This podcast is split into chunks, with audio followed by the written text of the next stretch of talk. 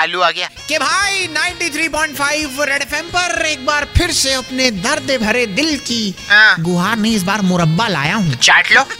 गा के बजाने आया हूँ मैं भलता राजा लेकिन इससे पहले गा के बजाऊं बोलो मैं उन लोगों से बात करना चाहता हूँ जो हर वक्त जिंदगी से कुछ ना कुछ मांगते रहते हैं हाँ। मेरे भाइयों बहन और मेरी सहेलियों अच्छा। कि जिंदगी तुम्हारी मम्मी नहीं है हाँ। जो खुशियाँ तुम्हें प्लेट में सजा के देगी तुम्हारी किस्मत चमके ना चमके लेकिन इस हफ्ते बहुत कुछ चमका है क्या? चलो आओ गा के बजा ले करो शुरू कि देखो हम फिर से चमक उठे फिर चमक उठे देखो हम फिर से चमक उठे जरा डिटेल में बोल दो कि चमक तो विराट भी गया है अफ्रीका से टेस्ट सीरीज हारने के बावजूद कोहली आईसीसी से चार अवार्ड लाया है आया है Pakistan blind cricket world cup के फाइनल में टीम इंडिया के सामने आया है टीवी फोड़ेंगे ये कि देखो हम फिर से चमक उठे फिर चमक उठे देखो हम फिर से चमक उठे और क्या चमका कि असली चमकान तो इसराइल के पीएम के चेहरे पे आई है हाँ। जब से हमारे पीएम संग पतंग उड़ाई है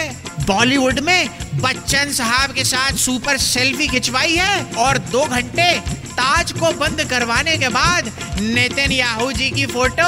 श्रीमती जी के साथ परफेक्ट आई है ओए होए कि देखो हम फिर से चमक उठे फिर चमक उठे देखो हम फिर से चमक उठे कुछ और है कि हमारी रक्षा मंत्री ने तो आसमान चमकाया है अपने को पायलट के साथ सेना का सुखोई जो उड़ाया है बहुत ऊपर बनाया है